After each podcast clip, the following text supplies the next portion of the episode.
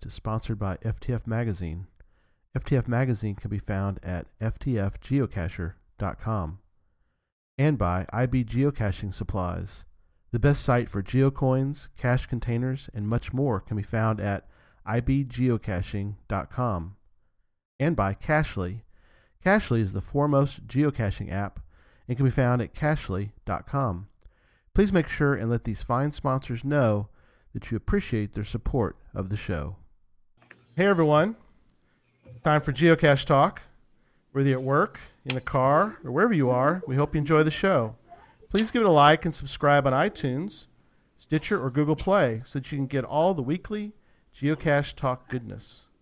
Big thanks to the Travel Bugs for the music and my patrons Doug Jones, Joshua and Caleb Slinkard, Tom Brotherman, Jeff Arbaugh, Deborah Burris, Joshua Johnson, Nick Hubbard, Andrew Teepkin, Cecilia Perez, Sydney Sawyer, Valena Mahar, Jane Jewell, Dana Pugach, Memphis Mafia, Craig Michelle, and the Geo Gearheads. If you'd like to become a patron, head on over to patreon.com slash geocache talk for more details.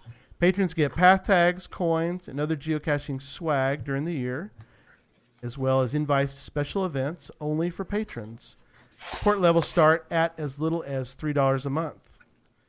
So we're going to jump right in. We got a big show tonight. So we're going to jump right into show number 28 for Sunday, December 18th, as I welcome my friend Doug Macrae to the show. Welcome to Geocache Talk.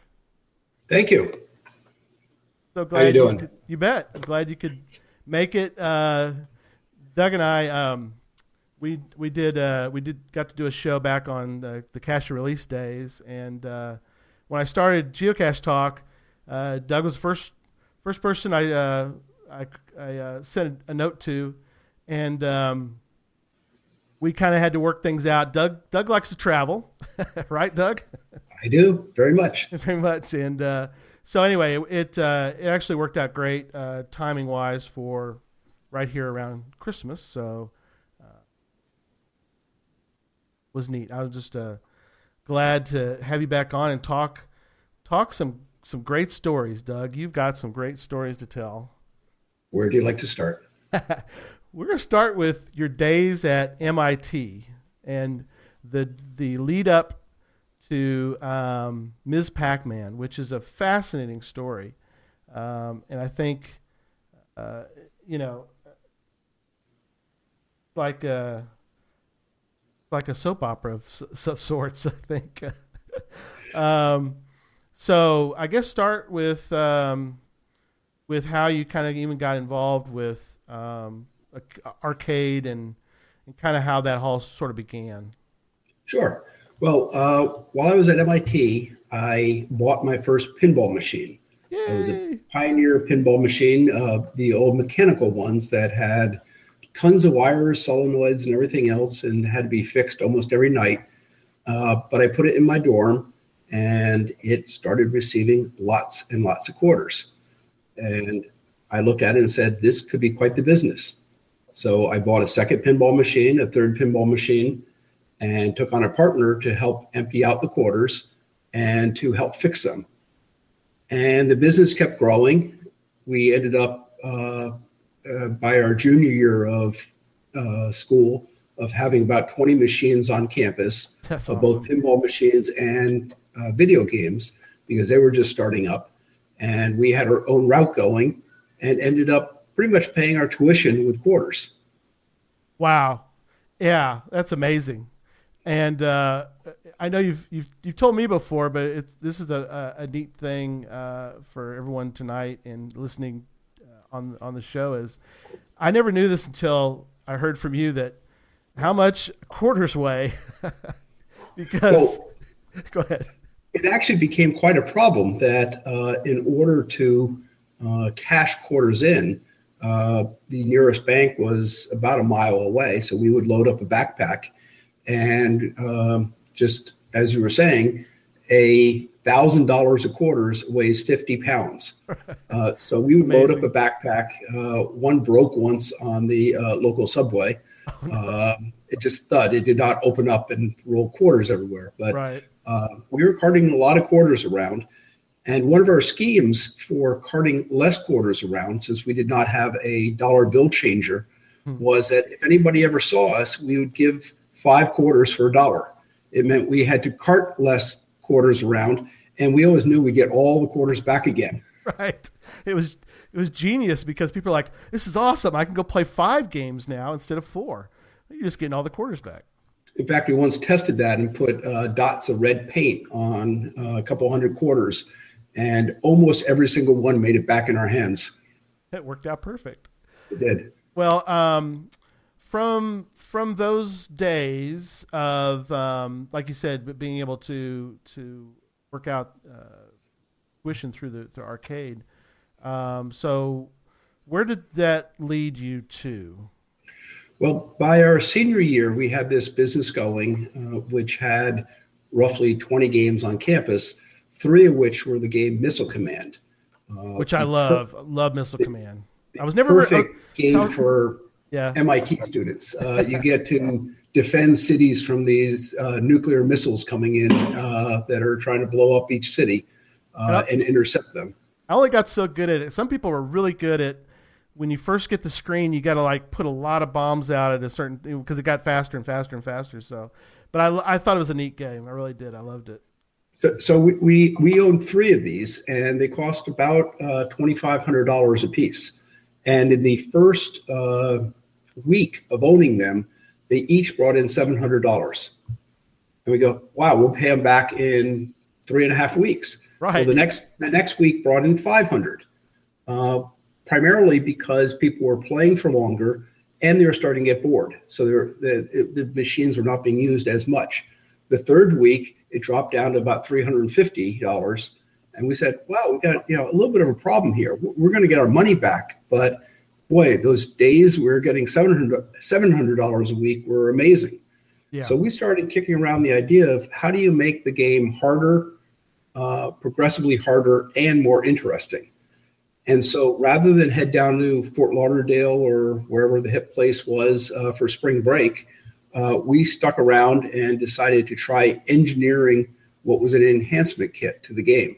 Hmm, Uh, we wanted to sell enhancement kits that could be plugged into the game and make the game more interesting and harder. And so we came up with a, uh, a sequel, in effect, to uh, Missile Command called uh, Super Missile Attack. And we sold these out of the back of the trade journals uh, that were existing at the time uh, for $295 a piece, which is a bargain when you would look and say uh, how much it increased the revenue, e- even in its first week. Um, and it cost us about $30 to make, assembling them in the basement and shipping them out of the living room, et cetera. And so we started this enterprise, and rather than working on our thesis as we were supposed to do our uh, senior year, Right. uh, we worked on selling these and sold a little over a thousand of them uh, Wow. at uh, $295 uh, a piece. So we netted about a quarter million dollars and said, this is exciting business. this is good. Now and now these are um, these are boards, but you know, f- uh, for some that are some, some of our younger folk who have never really maybe opened up a. Uh, we used to own a pinball machine. It was really cool to open it up and take a look inside. But these games had um, basically kind of like a the inside of a computer. It had a board, and y'all were in basically. Um, correct me if I'm wrong, Doug, but y'all were basically making a. It was like a daughter board that you would plug. You could plug on into the into the the the um, onto the motherboard or it was near near the motherboard somehow okay. Correct. What what we what we were doing is adding a daughter card on or daughter daughter board right and overlaying the code on top of the original Atari code. okay Uh, we were concerned about uh, copyright infringement, so we couldn't just copy their code and modify it. Uh, so we had sophisticated hardware that would overlay our code on top of theirs, so we were not copying their code. right which Not that it, survive the Right. uh, challenges later. Right. Well, I was to say, which became very important over uh, as time went on. So, um, so anyway, go ahead, continue the story. I'm sorry. So uh, we started on our second enhancement kit, and it was to uh, the most popular game at the time, which was Pac-Man, uh, which was great for an enhancement kit for three reasons. One, it was extremely popular game. They had uh, just crossed a hundred thousand, or were on their way to crossing hundred thousand cabinets uh, out there in the marketplace. Second is that the game was extremely boring after a while because you could just memorize the patterns uh, that the monsters went through. And three, you could play it almost forever because you could memorize the patterns and there was only one maze. Right. So we looked at it and said, well, let's add more mazes, add some new features, and most importantly, add intelligence to the monsters such that you can't play it forever. And so we came out came out with this enhancement kit and we're getting ready to market it. And then we got Uh, sued by Atari over the original Missile Command enhancement kit oh wow. and ended up in U.S. District Court fighting on uh, issues of intellectual property, which was very, very new in the market at the time. The, uh, copyright applied to books and not much else. Right. And it wasn't clear what it covered and what it did not. We had not actually copied the actual code, so we thought we were fine. Atari sued on everything they could think of uh, misrepresentation of origin, trademark dilution, copyright infringement, and took us uh, to court. We ended up in U.S. District Court in Boston, uh, which is a federal court, um, and started battling it out. And in the end, it's not clear who would have won, but Atari came to us and said, "What is it you guys want?" How about that? And we just told them we want to develop video games. Right. So they gave us a contract to develop video games. is awesome. And um, it in uh, hindsight, we find out that the contract was just to pay us off to go away, uh, either to go back to school and get our degrees, as maybe we should have, or uh, to maybe go sit on the beach and uh, spend all the money they gave us on the contract. The contract had no requirements for us to actually do anything, but we looked at it as an opportunity. We became the biggest recruiters on the MIT campus of students, passing IBM and Hewlett Packard at the time, and hired engineers to start designing video games for Atari. And a couple months later, we submitted our first, and then our second, and our third video game to Atari. And over the next year and a half to two years, we contributed 76 video games to Atari and became their largest design house. which is amazing. Name some of the, the games because for everyone who young or old, the, some of these games are you know are we grew up with these games. It's really uh, a neat list. So tell tell us a little bit about these. You know, they, they were primarily the home versions of many of the games that you may know from the arcades or may know from playing at home. Uh, Asteroids, uh, Battle Zone, Centipede, Millipede, Dig Dug, Food Fight, Galaga, Galaxians, Joust, Junior Pac-Man, uh, Pole Position, Robotron, um, any of the popular games at the time. We were uh, trying to do the home versions as uh, authentically as we could and get them to market very, very quickly for Atari. Wow, amazing. You know, those are you know, uh, and, and I, what's funny is that some some of these games, and um, we've talked before about like Food Fight, but um, some of these games are.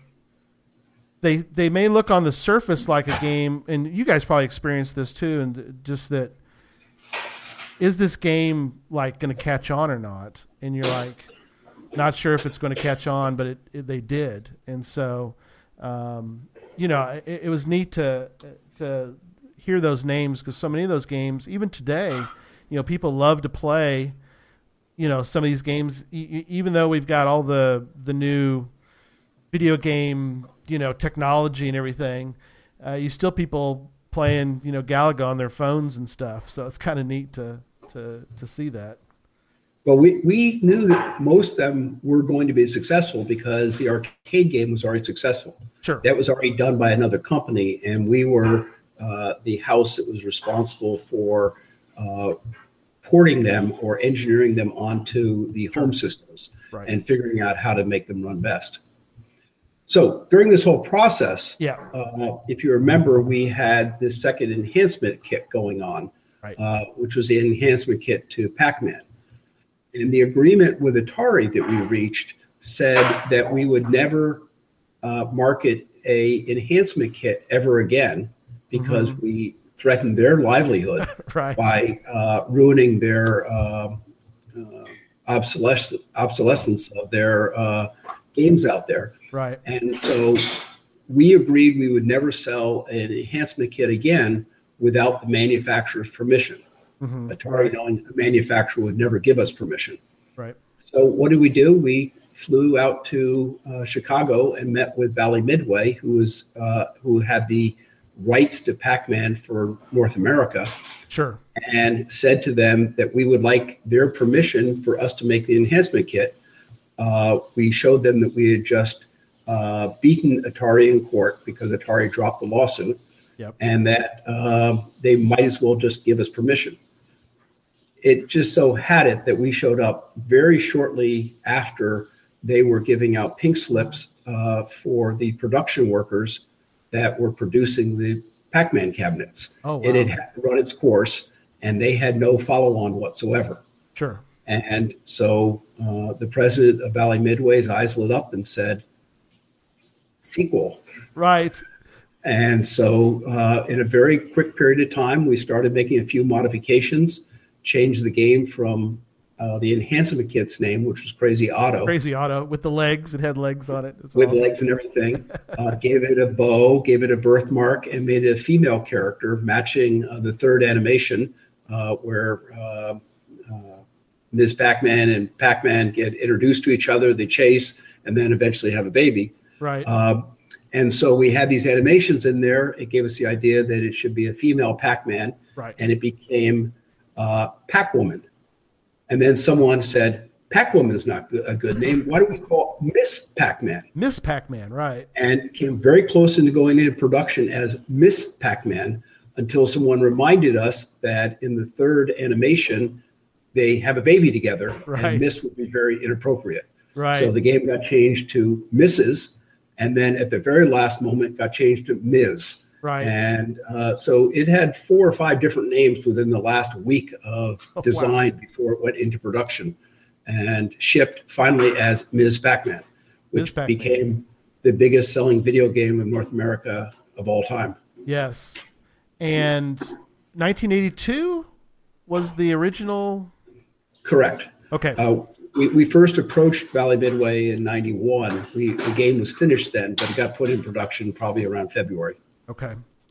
And uh, you, had a, you put a note in the show notes I thought was fascinating about uh, how many quarters were minted in 1982. So tell that real quick. That's great. Yeah, we, we had heard the story uh, initially that when video games got started in Japan, uh, Mhm.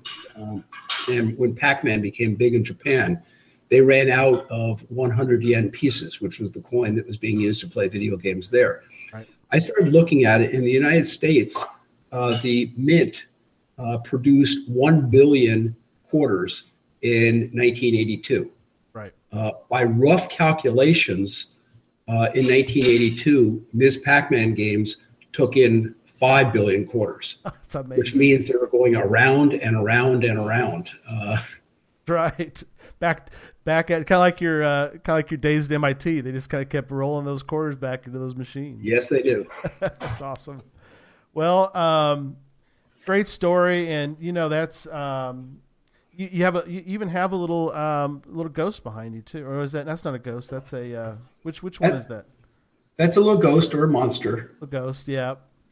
Um, just neat, you know, and and I I, I think what you know what you said about the the way the game had was changed uh, is just fascinating because you know it really uh, I've watched some some shows about video games and uh, the one we talked about before about the Donkey Kong and about how getting to the end of Donkey Kong was sort of a a big uh, you know rite of passage, sort of like really getting to the end of Ms. Pac-Man is kind of a, a or is there really an end to Ms. Pac-Man? I don't remember. Well, there was an end to Pac-Man, uh, Right. not a very glorious one. When you got to a particular screen, uh, 255, I believe, it crashes. Okay. Uh, the screen splits in half and whatever. right. Um, and uh, we were criticized for not having fixed that bug, but we never thought anybody on Miss Pac-Man would ever get that far. right. And that's always the uh, uh, interesting last words of a video game designer saying, "No one will ever get this far." Right. And they always do. And they always do. Yeah, that's amazing. Um, well, um, let's let's get into the geocaching because uh, you know you are you are an avid geocacher, and I find that just equally fascinating. Uh, uh, so, how did you first learn about geocaching? Um, a friend of mine, uh, whose handle goes by Eagle Scout 1968, and by the way, I was also an Eagle Scout, so we uh, Oh, had something in common.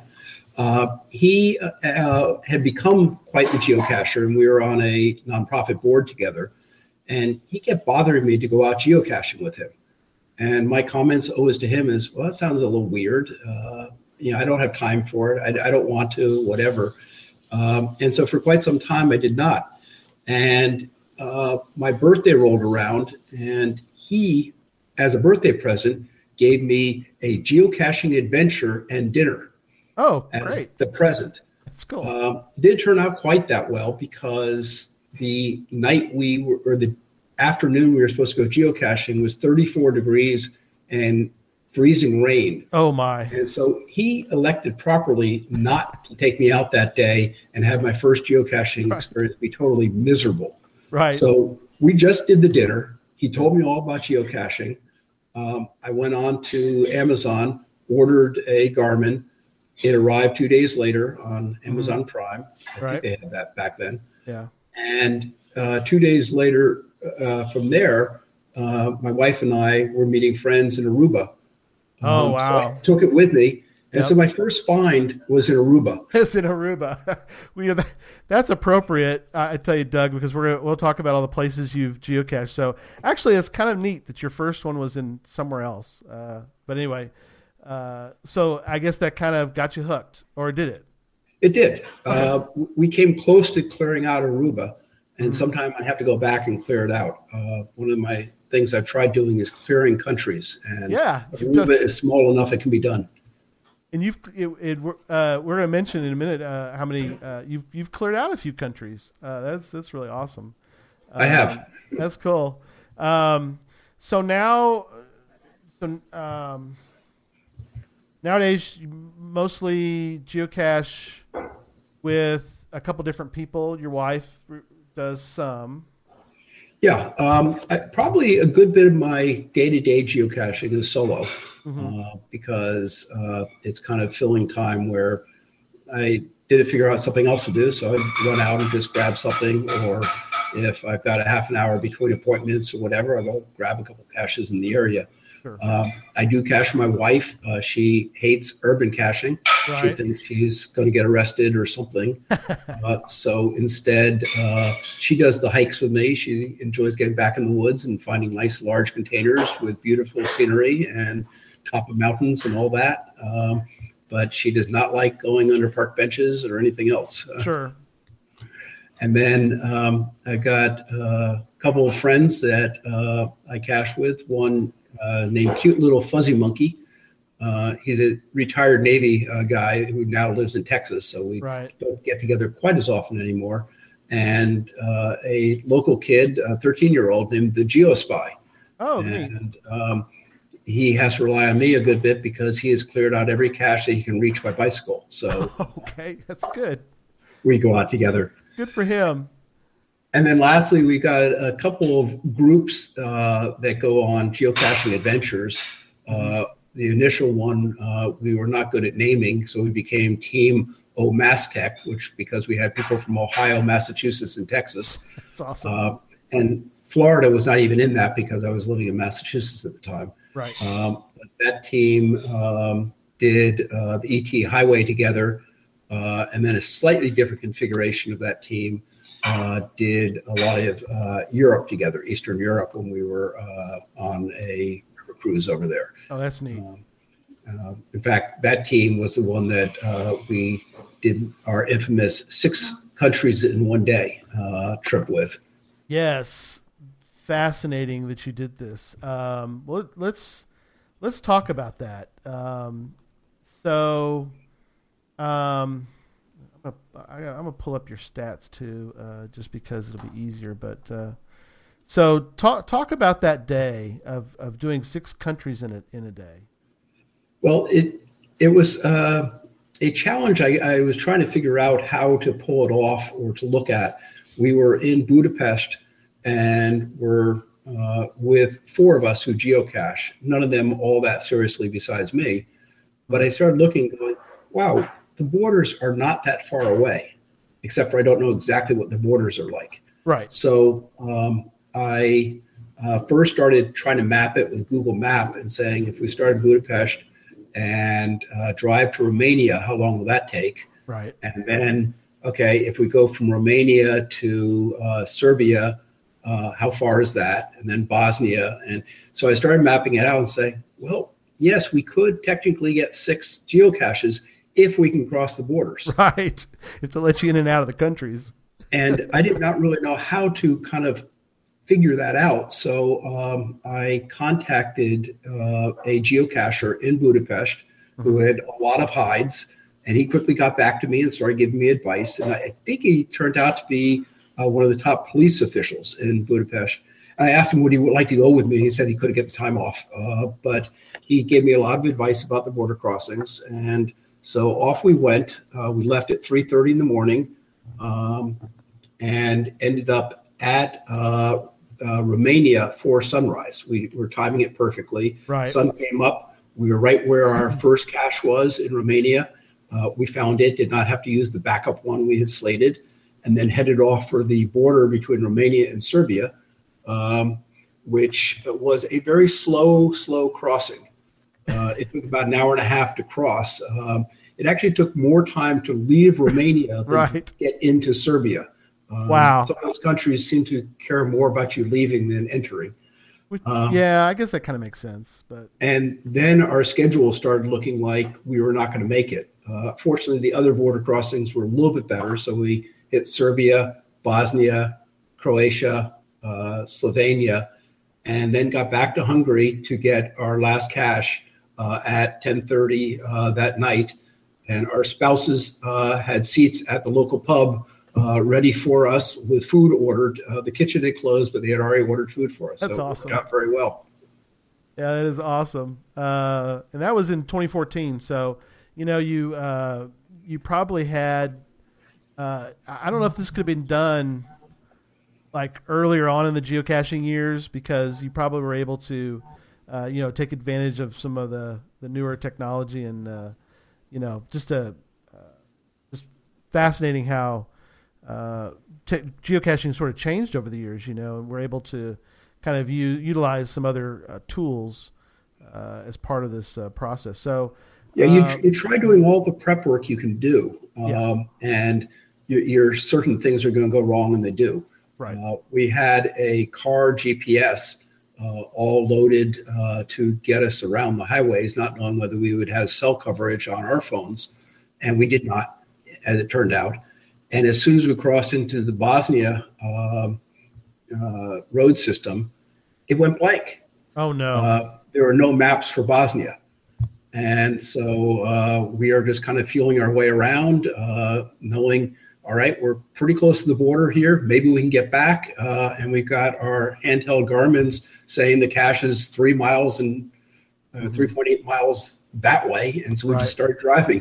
start start really really uh, utilizing the the GPS at that point. Yeah. So um,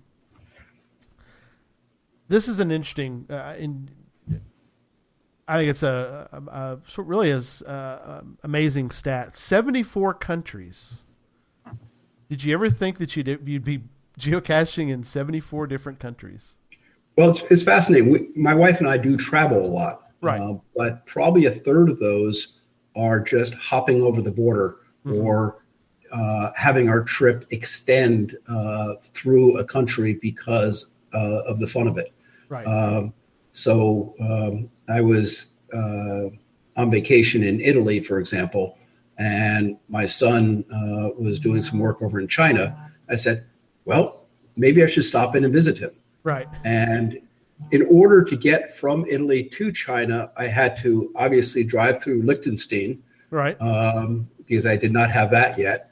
Um, uh, went to Geneva to grab a flight, um, Put or whatever it was, Switzerland. I already had Switzerland though. oh, did you? Uh, But in order to fly over to China uh, or Hong Kong, as the case may be, you had to stop somewhere. So I started looking at routes and go, United Arab Republic. I will stop in Dubai there you go. and go get a cache in Dubai. So that's how I picked up UAE as a country. Right.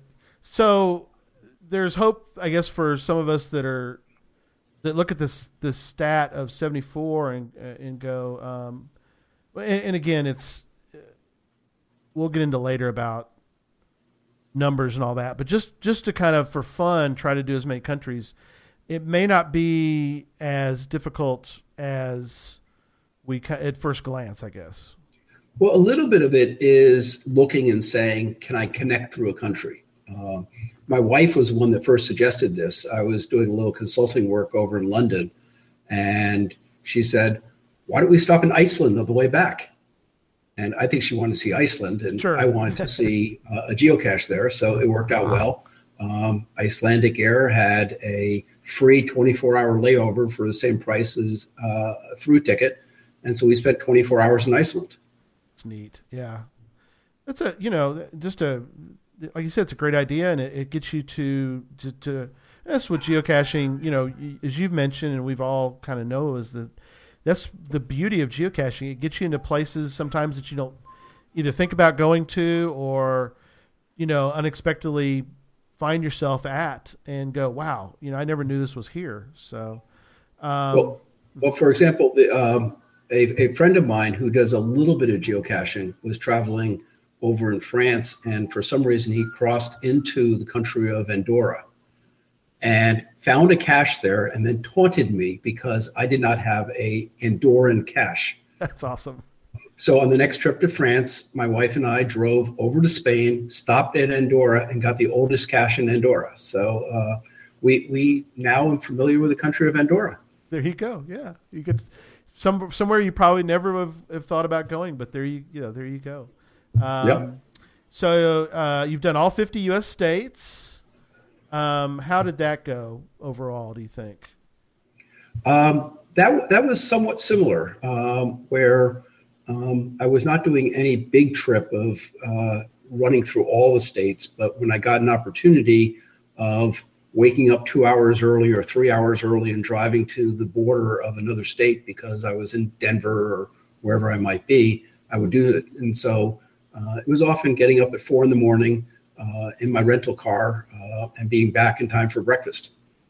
That's, yep.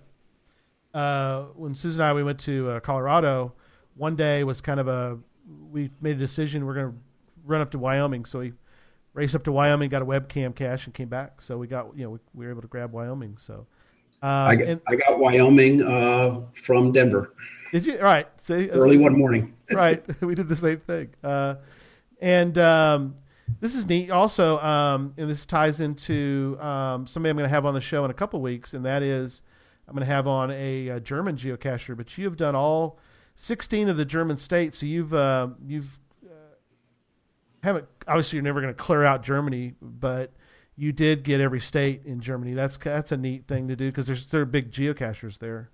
Yeah. Um, now, this is just uh, one of our most recent trips. Uh, we were in France and Germany, and I told my wife I would be staying on for an additional two days to hit each of the German states because I looked and said I could do a 16 hour loop of Germany and hit each one.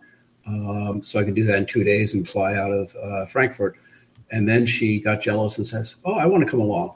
so we made it into four days. Um, and then after getting to northern Germany, Bremen, uh, we flew to Copenhagen, uh, had some fabulous meals in Copenhagen. They have three of the top uh, restaurants in the world there now. Um, and then found the oldest uh, Denmark cache, raced across the bridge, grabbed a Swedish cache, and then flew back to the States. That's awesome. And, and uh, it's good you mentioned that they have good food there because uh, you told us uh, on the other show about your meal, and it was in Iceland, wasn't it? You had the, the crazy Yes. meal. Um, my, my wife and I are insistent on eating local food, drinking local wine, drinking local beer. And uh, our experience in Iceland uh, was we went to a very old traditional uh, restaurant uh, which served old traditional food. And the uh, waitress came to us and said, What do you like? And we said, The most oldest traditional stuff you have. And so she brought us three dishes. Uh, the first was roasted puffin, uh, which are those cute little birds uh, that you wouldn't think about eating, but uh, we thought they taste kind of like duck. Uh, not quite as good, but they're pretty close. Second course was minke whale. Uh, and, and minke is not endangered, right. um, and it tasted like somewhat um uh, tuna sashimi. okay. so not too Once bad. again, not quite as good, uh, Yeah. but close. And then the third dish was uh, shark, and the way it was explained to us, shark cured in urine. And um, Hmm. we took a couple bites of it. We did not want to ask the question whose, Right. so we just ate it, uh, put up with it. It had a very pungent smell, oh, um, worse than any Limburger cheese you might have had. wow. So wash it down with some beer. yeah, it's like get another beer and move on.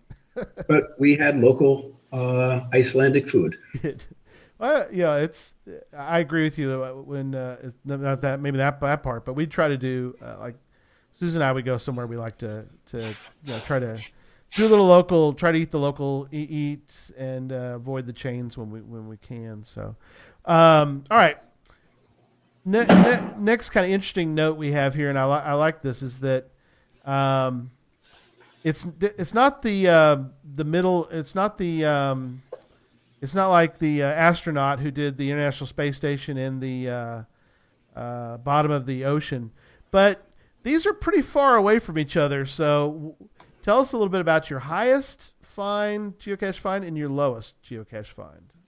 Well, I have three very high finds. Um, the highest of which is Mount Kilimanjaro, which I climbed with my oldest son. Uh, the next highest is Mount Fuji, uh, which I climbed with my youngest son and my wife. Um, and then I have a couple in Colorado that are uh, also above 10,000 feet. Right. So, So, th- so there. You, so I want to mention to Jess. Yeah. So I want to mention to Jesse, uh, Memphis Mafia is in our chat room. So, so there you go, Jesse. Uh, Kilimanjaro and Mount Fuji, and that's that's up your that's right up your alley because he lives in De- he lives in Colorado. He lives in Loveland, Colorado. He's done a lot of the 14ers, but uh, anyway, so and then I then to add to that, I have uh, one of the lowest caches you get with submersibles or anything, uh, which is minus 1,362 feet, which is at the uh, shore of the Dead Sea uh, in Israel. which is amazing. So you really you are spanning, you know, I didn't realize it was that far below. I knew it was below sea level, but I didn't realize it was that far below sea level. So that's amazing. You know the Yeah, the- I, I had not either. Uh, we we uh, went to the Sea of Galilee, and uh, all of those caches were five or six hundred feet uh, below sea level. And then when we got to the Dead Sea, uh, they were over a thousand feet. I go, oh, this is really cool. Awesome. Um, so, so nowadays, um, do you geocache because you still geocache a lot. I mean, you you've uh, you know you um, your your find counts uh, are uh, are really amazing. Um, just like uh, last month, you found three thousand over three thousand caches in November. Yeah, uh, tw- twice in my geocaching career, um, I've been part of large teams that go out to the Nevada area to do uh, power trails for four or five days. And this was part of Team Spam, which we formed uh, with some from Texas, some from Florida, some from uh, Massachusetts, and some from uh, California. uh, spam stood for seven people and a monkey because we were a cute little fuzzy monkey. That's awesome. Um, and so uh, interesting. So, and we talked about, we, you and I have talked about before too about, and you put a little note in the the show notes about, you know, it's not about the numbers. I, I think that um, you and I both would agree that the numbers are fun, um, but I I think that I, I think that, and, and this is something you, pro- I, I'd like you to kind of comment on, and that is, um, like when they did the, um, oh, was it two or three years? It was, gosh, at least three or four years ago now. The um, every day in August souvenir thing. I think for some people, um, and also just like streaks, geocaching streaks. Um, it's a thing that you can do if you want to do them, or I, I guess it's it's kind of the attitude that you take into it. I guess is my what I'm trying to get at is that um, do you feel like caching either in, in that manner, either in streaks or just to try to get a certain amount, a certain number of in a certain period of time. You still look at that as a fun thing to do, or um, how do you approach doing some of those items? Well, my longest streak is only 38. Right. It happened with the 31 days of August, and then I went seven more days and said, enough is enough. Right. Uh, because I would have a day or two that I had other things to do, and it was no longer fun for me. right. Um, but the guy I just mentioned, cute little fuzzy monkey, um, he uh, has a streak of over a 1000 Uh, Mhm.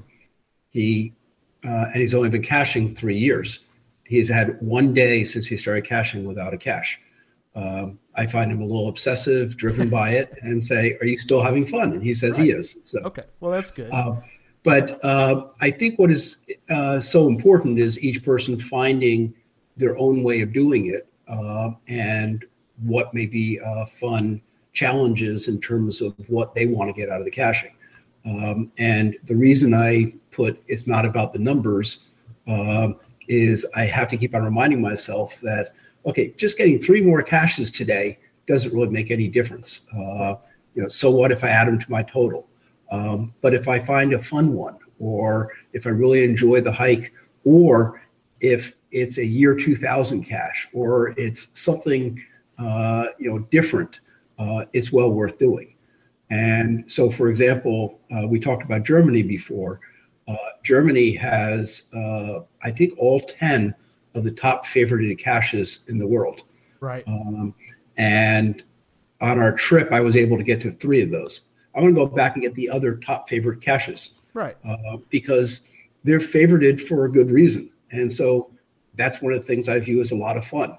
Um, so now when I hit a new area uh, for geocaching, I will do my queries where I'm not just looking and saying, where's the densest area I could grab the most caches? But I say, all right, where are the ones that have the most favorite points? Right. are there some uh, year 2000 geocaches I could get to? Um, there was a challenge cache once that uh, said you had to get a certain number of welcome to caches. Uh, that, Ah, cool. um, uh, a lot of towns have signs and people put welcome to caches on those signs. And there's a challenge. So now, whenever I see a welcome to sign, I wonder if there's a geocache behind it. Right. And so it, it gives a different way to look at it. So you're not just saying, well, let me add a, five more caches today uh, into my total, uh, but looking for different ways to challenge myself. Awesome.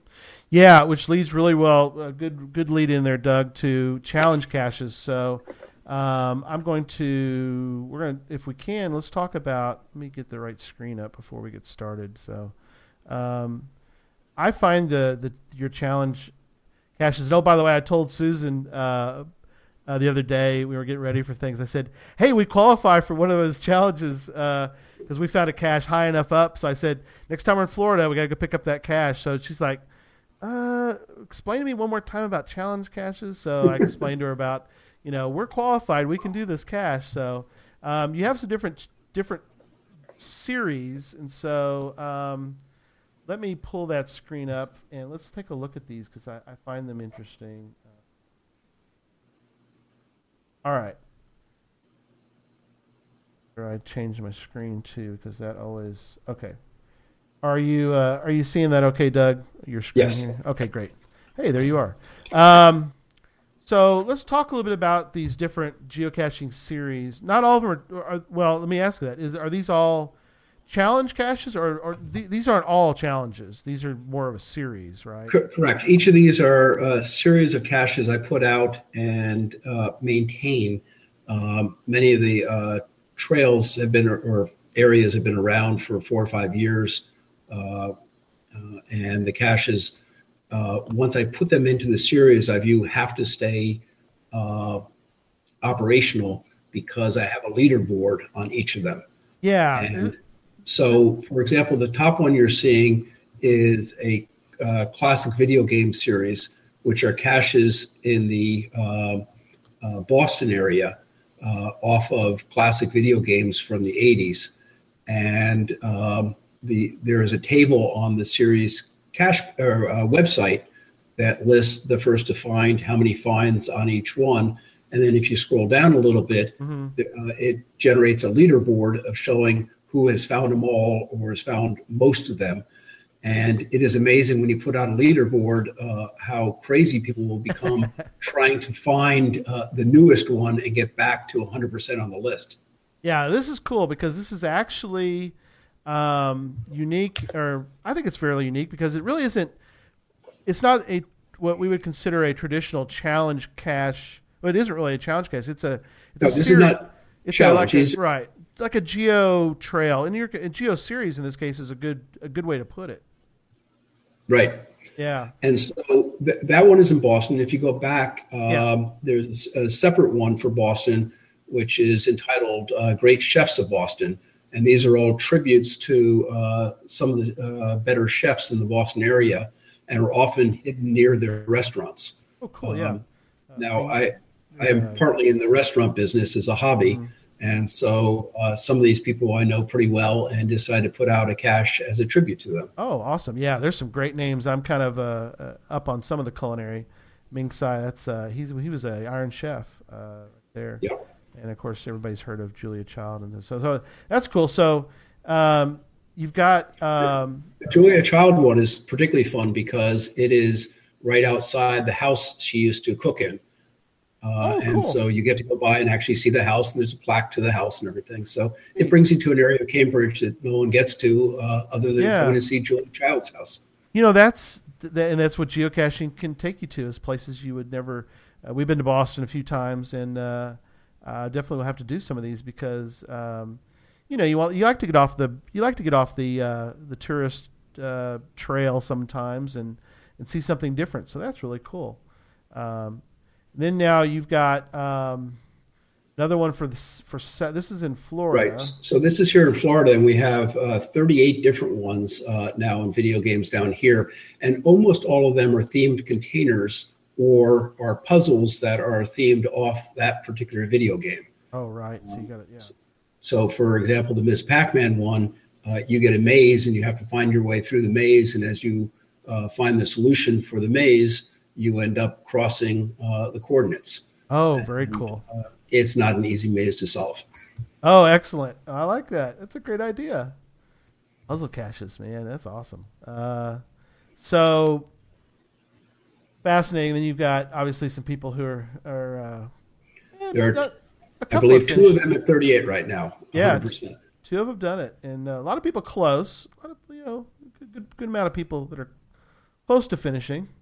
Yeah, well, I'm kind of cruel. Every time uh, someone gets 100%, I'll put out a new one. Doug, I tell you, no, that's all right. That's cool. Uh, and then this is the So- one that I was looking at. Um, this is an interesting power trail. Uh, this is one of them. One of the caches on this trail is what I was, I guess, what I was referring to earlier, in that it's a challenge. It is a challenge cache. Uh, Right. So what, what you have there, if you stay on the upper map, yeah. um, we have a 45 mile section of Route 441 in Florida uh, that we have put out caches along, uh, Right. over, over 300 caches. Uh, it starts off with uh, something I'm very embarrassed about uh, New York Yankees logo in geo. Oh goodness, yes, I've Uh, seen it that. ends with the Boston Red Sox uh, Geo Art at the bottom. So both logos are there, uh, fighting it out as always. Right. Um, below that's a cartoon series, uh, just a Power Trail traditionals. Uh, then a section of letter boxes, uh, 20 or 25 letter boxes.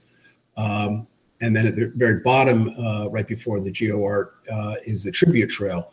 But in between is kind of our pride and joy, which is the Retired Monkey Challenge Trail. And that challenge trail consists of a little over 150 challenges.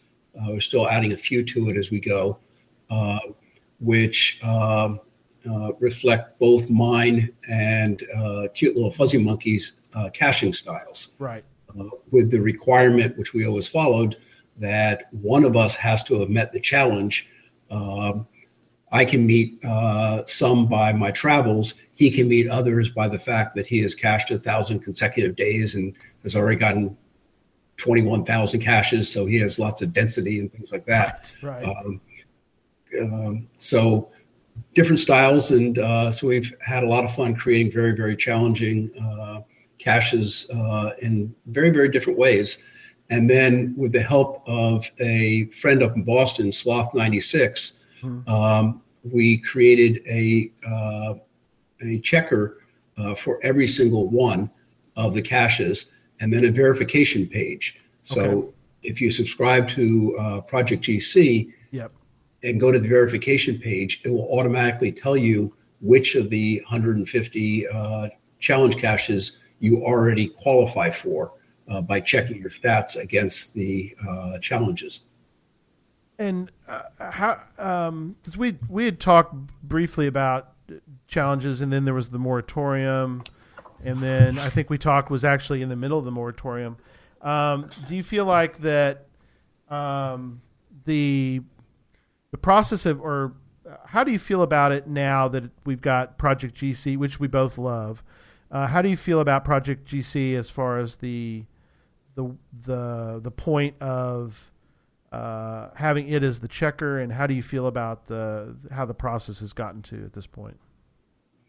Well, I, I, I think it's good and bad. Uh, Okay. I think it was necessary um, for um, Groundspeak to put the moratorium on and figure things out because it was getting uh, quite wild in terms of what people were putting in for uh, challenges, uh, what was allowed, what was disallowed, inconsistencies between regions. If you had a tough reviewer versus an easy reviewer, and then on the other side of it, the reviewers were spending huge amounts of time trying to figure out whether they were fair challenges, whether they made sense, and whether they were, uh, you know, uh, fair and checkable.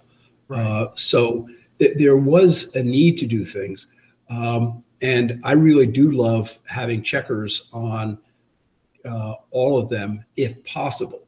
Right. But in some cases, the checkers are almost impossible to write or are impossible to write, and hence some of the creative ideas may not be there uh, in, in the future. Um, and uh, so a lot of the challenges are going to start looking very much the same. Uh, Florida will have the same challenges as Texas, which will have the same challenges as California, because we'll all look at Project GC and say, oh, there's a checker for that. I will do that.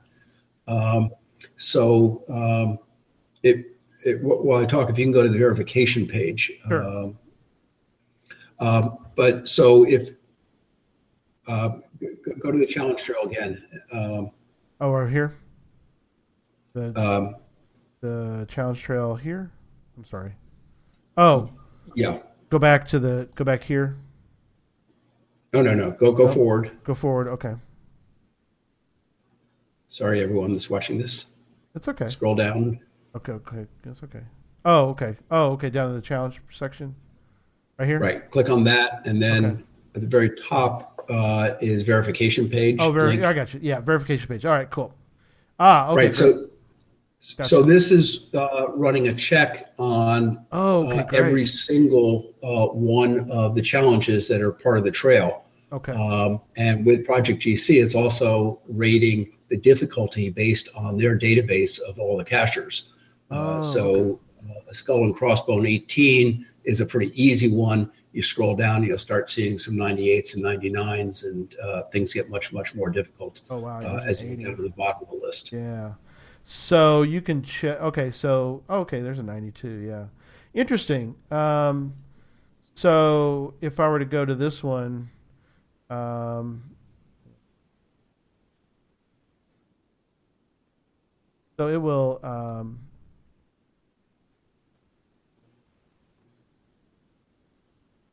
second. Interesting. So for me, I can go. I could go look at these lists, and I can say, you know, that's one that um, that I might be able to to to do just because um, we can go back. Um, so that that skull and crossbones is uh, something I could look at and tell this skull and crossbones, and it, it, will tell me sort of a difficulty level. That's interesting. I didn't know that. Correct. That, that's uh, Project GC running the challenge against their database Oh, okay, um, and seeing uh, what percent of people qualify for it. okay. Very interesting. Yeah. Um, wow, these are these are cool. This is um, And so if you if you were mhm. if you were logged in, it would be putting uh, s- smiles next to it if you qualified and uh, uh, X's if you do not. Oh, very cool. Yeah, I'll I will do that. I'm not uh, uh, logged in at the moment. That's okay. Um, fascinating. So, do you think that that maybe over time they may have to do a little bit of a tweak, or or maybe there'll be enough of a of a um groundswell maybe that would cause uh, there to be more discussion as far as changing some of these items? Do you think maybe or Yeah, I, I think over time, the uh, ways will be figured out uh, to uh, either figure out a checker or to come up with a class that doesn't require checking or something. Uh, but I think just recognition of the fact that uh, the challenges are fun to a, a certain class of cachers uh, as ways to keep challenging themselves to do different things. right, right. Um, I think that the um,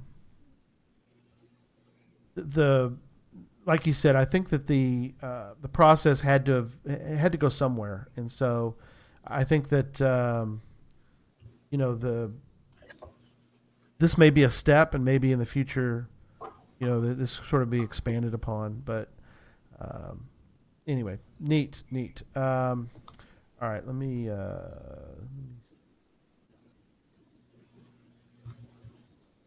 Stop sharing. All right. Very cool. Um, so where, where what are you? What is your plan? Or, or, or let me ask a couple things. One is, how do you plan uh, for caching uh, nowadays? And do you have anything in the works? And then we're going to talk about uh, your geomobile here in a second. So do you do you still kind of plan, or how how do you how are you doing that of late? What what is your way of doing it? Um, I, I think there are certain categories of caches I want to find. Uh, as I said before, I will go for any high favorited cache. Uh, if that's traveling in Germany, it's 3,000 or above or 5,000 and above in Right. favor points. Sure. I'm traveling locally, it may be 30 or above, but uh, it says something is special about that cache. I should go see it. Uh, it may be a container I want to uh, copy uh, and bring Hmm. down to Florida or Massachusetts. Right. It may be just for the enjoyment of it uh, or the, uh, the challenge of it. So um, I, will, I will almost always, when I go into an area, scan for favorite points. Yeah. Um, I also look for the very old ones. So Oh, pretty much if there's a year 2000 within any reasonable range, I'll go for that. Sure. Um, and I, I think I'm up to 25 of the year 2000 caches, and I want to just keep on going on those, uh, just for the historic value of them in my mind. Right, and the fact that those will dis- those are slowly disappearing, you know, and uh, even though you've you've finished Jasmer, you know, of the old ones, it it's nice to find those because, like you said, they they are disappearing. There's some very some some great history there that's um, you know is go, is kind of going away in a sense. And so when I'm now going back to states after having a, the state already found, obviously, uh, I look and say, okay, can I get to the oldest one in that state? And so I'm slowly collecting the, those. I'm up to um, 15 states where I've gotten the oldest cache, but I've gotten the oldest cache in 17 countries, which is kind of fun, and the oldest cache on two continents. Uh, and yet I don't have Mingo yet. So uh, that'll me three, Hey. three continents, I got one on 18 you. countries, and 16 states. That's awesome. Well, I, I got one on you, Doug. I got Mingo. So, yes. I have twice had trips planned that I had to cancel to go get Mingo. So Oh, well. sometime. sometime. It's neat, you know. It's one of those you put on the list, you know. So, all right, let's let's talk a few minutes about. Uh, now I'm going to screen share again. I forgot we're gonna we want we got to talk. We, we talked a little bit before the show, but um, we're going to talk a little bit, Doug, about the uh, this vehicle. uh, actually, let me, sh- let me show your cache mobile first, and I'm going to show it up close. Is that okay? I can do this. Yeah. Is okay? Okay. So what, what he is showing is my current Cachemobile, which is a Tesla X. It is a seven adult passenger SUV uh, that does zero to 60 in 3.2 seconds and uh, can go off road. I've had it out mudding before. It can Hmm. take a bike rack on the back uh, where we can put our uh, mountain bikes. Um, and yet uh, it uses no gasoline. It plugs in, it's electric, as Teslas are. And most excitingly, is it is slowly uh, being uh, becoming more and more automatic. Uh, it has autopilot as one of its features. And uh, in my first year of owning it, I probably put on 75% of my miles uh, while in autopilot mode, meaning I don't touch the steering wheel, brakes, uh, or accelerator. which is fascinating. Uh, we're going to show this, uh, for, uh, show this, Doug, and talk a little bit about um, this this video they put together, and just tell us a little bit about how.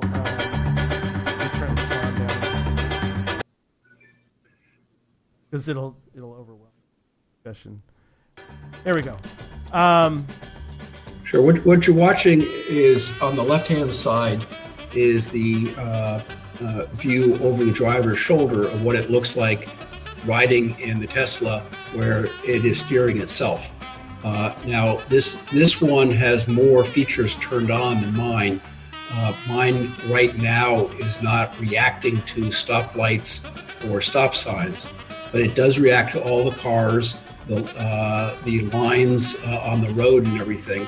So uh, as long as you don't have a red light, there's no that there's no car in front of you, uh, you can just leave it on autopilot and let it just go. Amazing. I noticed in the video at one point it, it kind of pa- right there it paused it saw the ladies on the side jogging. Does it pick up people pretty well on the sides of roads? Do you think, or It, it does. Uh, the, the first couple of times uh, I went past people in a bike lane on our road, I would always grab the wheel, worried that it might not see the bike. It sees it much better than I do. okay, that's awesome. but but it's still um, a supervisory autopilot. Uh, Right. It still has the expectation and requires you to show that you touch the steering wheel every now and then, that you're not uh, dozing off or watching a movie or anything. Right. Um, but um, it, it is uh, fascinating that it is getting very, very good very quickly uh, as all the cameras and sensors are, are paying attention to the environment around you.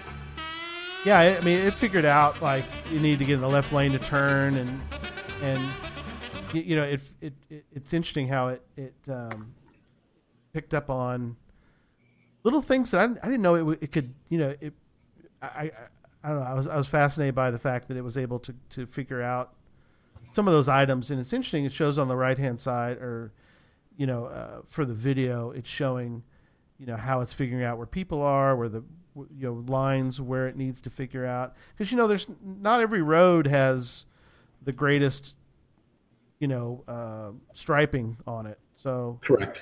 you know No, on, a perfect road, it's very easy for it to do its job, but uh, it's got a complicated problem in front of it, and it's got a few years to get it perfect. But uh, Mhm. it's headed that way, And I think what I told you earlier, the exciting news is our kids will never have to take away our car keys. That's we'll just right. in our car and it will drive ourselves. Uh, and it's coming faster than most people think. And uh, yes, it really is. And there's a, I'll show it for the last minute. I'll, I love your little your uh, your uh, travel bug on your car.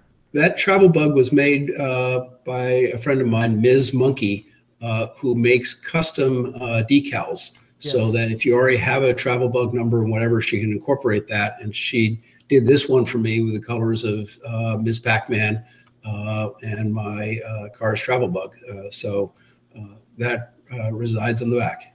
Yes, and um, Ms. Monkey um, is MsMonkey uh. Uh, so here's her website, and you can go get things customized there. Yes. Awesome. There's a little shop. Good items for Christmas. Although Christmas, you're you're kind of running out of time, but you know, just for any kind of uh, any kind of time you want to, you know, get one of these uh, decals uh, for a friend or for yourself. It's a great idea for a gift. You know.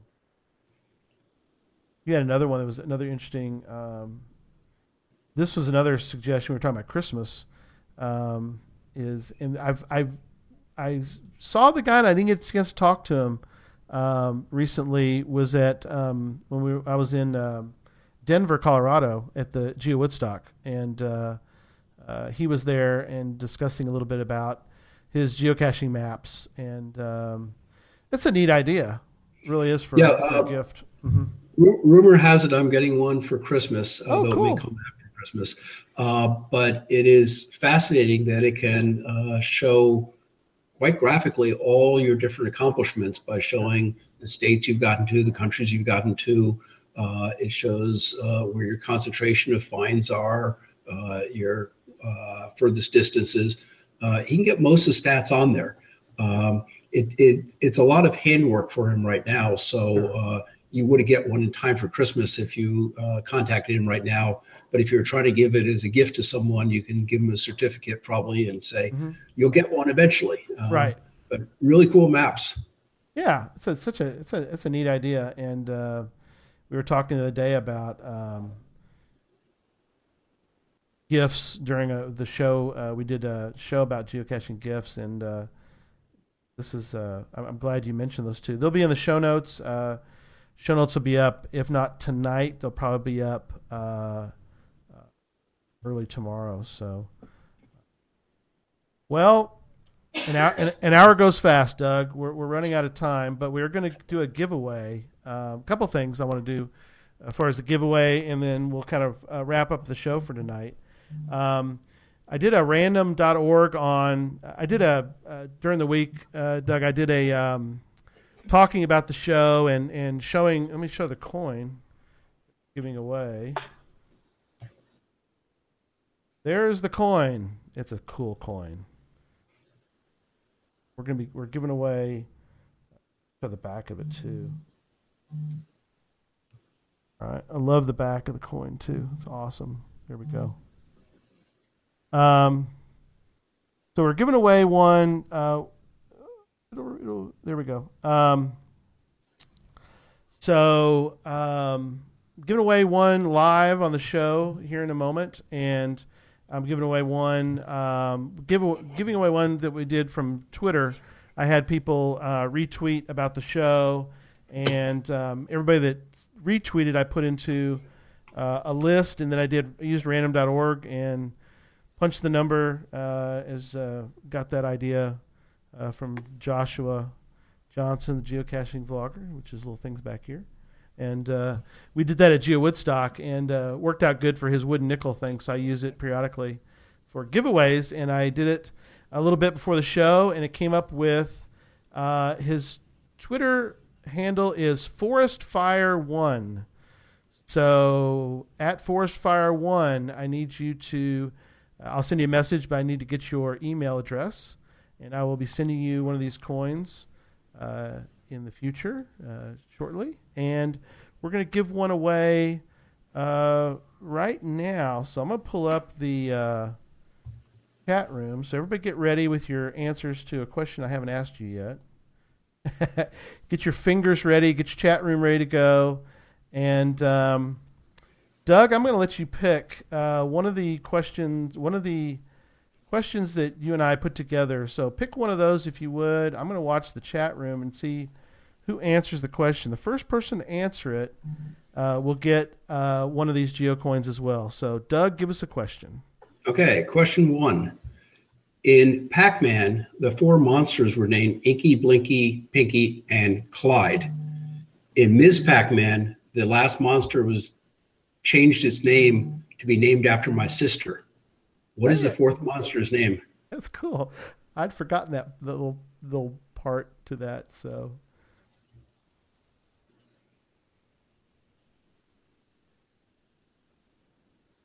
while we're waiting um, for an answer from our folks as they, they go around. Oh, we got an answer already. I was gonna I was gonna vamp for a while, but uh, Deborah Burris, Doc Firewoman, answered correctly, and that was Sue.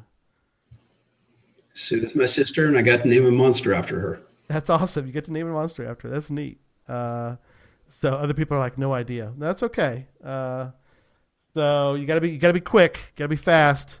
Yeah, IB geocaching got Sue. Little slow. Deborah got it. Sorry, um, but Deborah got it. So yep. Sue is the correct answer. Deborah, you have won uh, a shiny coin. Come to you soon. So she's like very excited. Uh, Deborah lives in, in Arkansas and uh, is uh, been on the show before. She's uh, we're gonna try to have to have her on again. Uh, she is a uh, a teacher, a professor, Central Arkansas University. So, all right. Um, no, I, sorry, Peter, you were not first. Sorry, buddy. Um, you were not first. So, all right. Good times tonight. I really appreciate Doug you uh, getting all this information together and and uh, for being on the show. Uh, I've really uh, always enjoy always enjoy hearing about uh, your your experiences. It's just a, a neat neat th- neat uh, neat stories and neat experience.